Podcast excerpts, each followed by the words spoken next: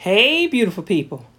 Welcome back to another enlightening, exciting, energizing, and amazing episode of Choices, Chances, and Chosen with your girl, Kamita. To every new follower, faithful follower, or you passerbys, honey, I love all of you. And I pray that you have an incredible week the rest of this week and every week in 2021. All right, y'all. Tonight, we are talking about something that can either drive you to the rich revelation of healthy competition or drive you to the hellish world of anger and covetousness, which are definitely outside the will of God. Now, one definition of competition is a contest, sports match, or rivalry. The Super Bowl is an example of a healthy competition where two teams have worked hard to get to the final game and win the trophy. American Idol is another example of a healthy competition where singers done blew all the wind out of their bodies, drinking hot water like gas goes into a gas tank, and hold a tune to the end and win the prize of being judged as a top singer.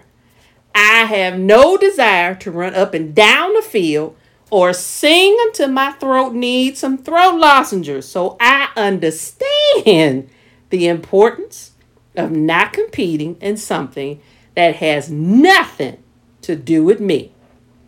If you remotely try to do this, you have just put on an appearance that is false and not founded by grace.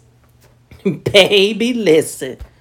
This leads me right into my thought for the week from my book, What Are You Thinking? It reads Don't allow someone else's greatness to distort your destiny. It's just a distraction. You are asking God to do something that He has no concept of. Compete! If He did it for them, He can absolutely do it for you. Praise it out, y'all, in faith. Great day in the morning. Honey Bunch, did you hear them words right there that Paul wrote? In that their book, if anyone knows anything about competition, it is Paul and his dealing with that doggone church at Corinth. Paul teaches us a very valuable lesson on the importance of truly understanding who the Holy Spirit is. Fear, did you catch that? Makes you feel like you have to compete to do or get something that may not have been originally assigned to you. Stop trying to run if you ain't got no wind. I'm just saying. I'm just saying, y'all. For real. For real. You might have been assigned to just walk. Faith compels you to rest and get the revelation of the concept of same God, same grace. And if He wants you to have it, He will make sure that you get it.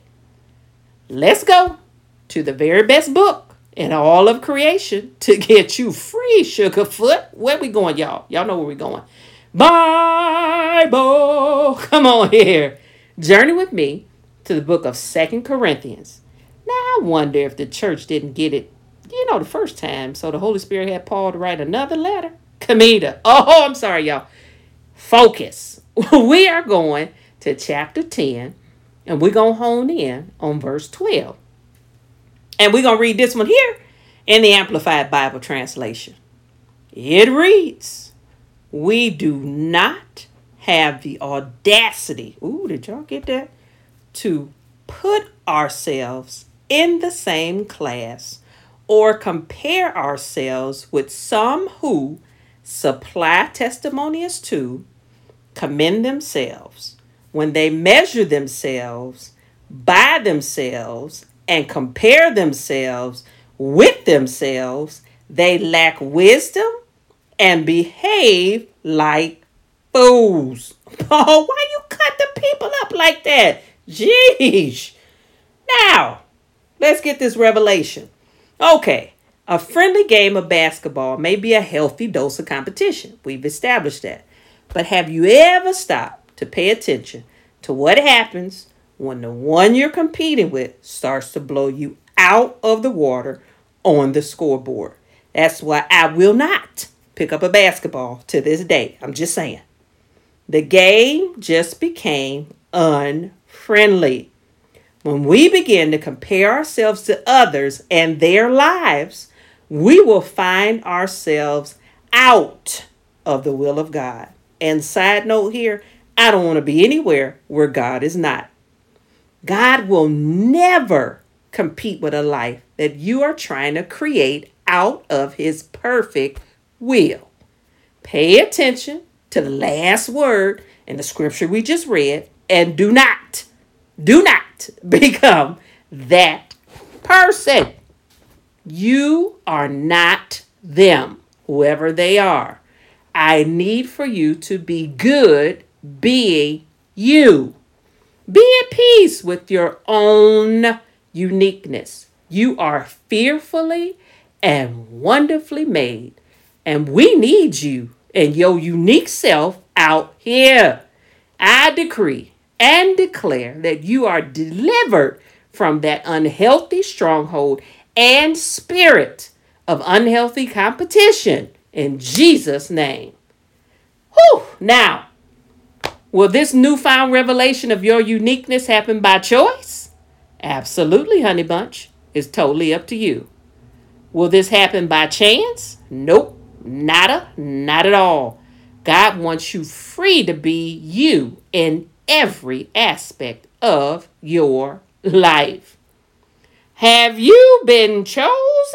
Better than peanut butter chose jelly as a partner on that sandwich. I'm just saying. Camita, you are tripping today. You are chosen, anointed, appointed, and approved to be you. Well, it's been fun, but your girl got to run. But before I go, don't you forget to give life today. What in the world is that again, Camita? We are growing in victorious endeavors, loving individuals faithfully every day. Until next time, beautiful.